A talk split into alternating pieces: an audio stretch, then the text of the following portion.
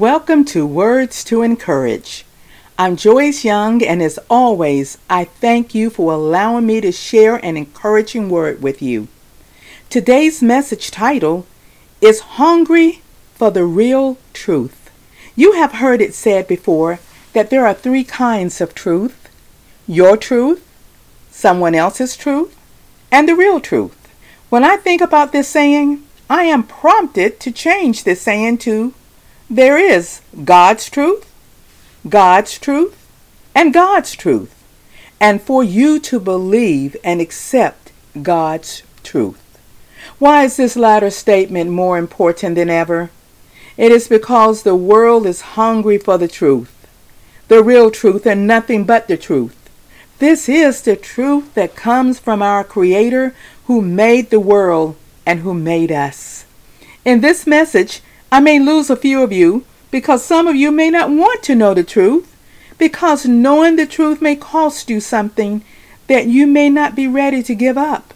But knowing the real truth is an encouraging word because it may save your life. In John 14, verse 6, Jesus said that He is the way, the truth, and the life.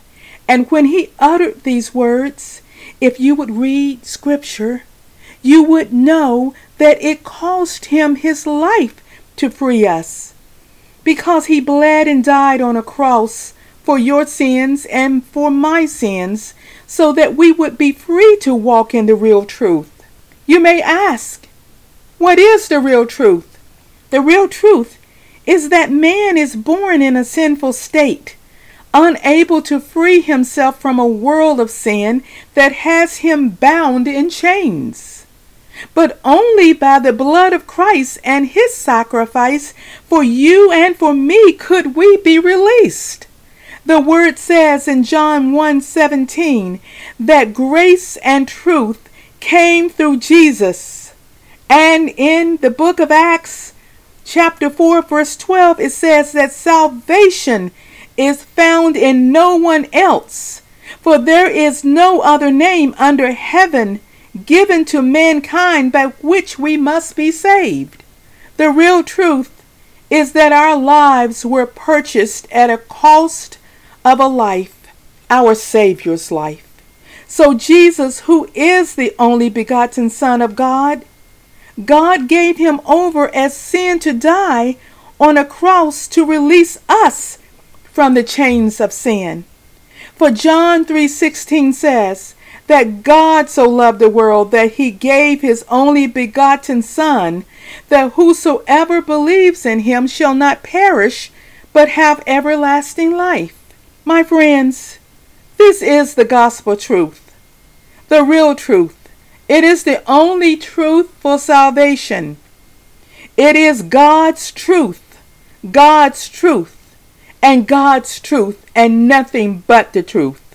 So you must decide for yourself today, while it is still today, if you want the real truth. If you have already accepted the Lord Jesus as your Savior, continue to walk in His truth. If you have not accepted Jesus as your Savior and you want the truth, then accept the Lord Jesus as your Savior today, and you will be saved. God's truth of salvation is an encouraging word for you today. I thank God for His truth. Now let us go into our five minutes of prayer and meditation. And after meditation, I will give a closing prayer. Let us worship now.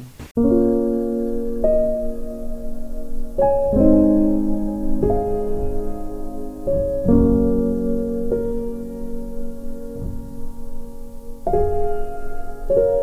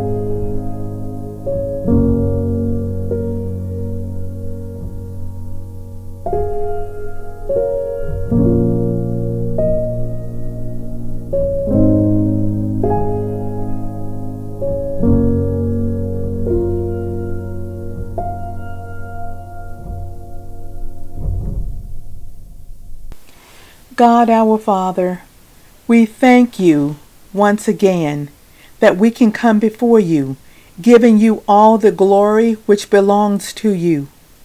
You are omnipotent, omnificent, and omnipresent.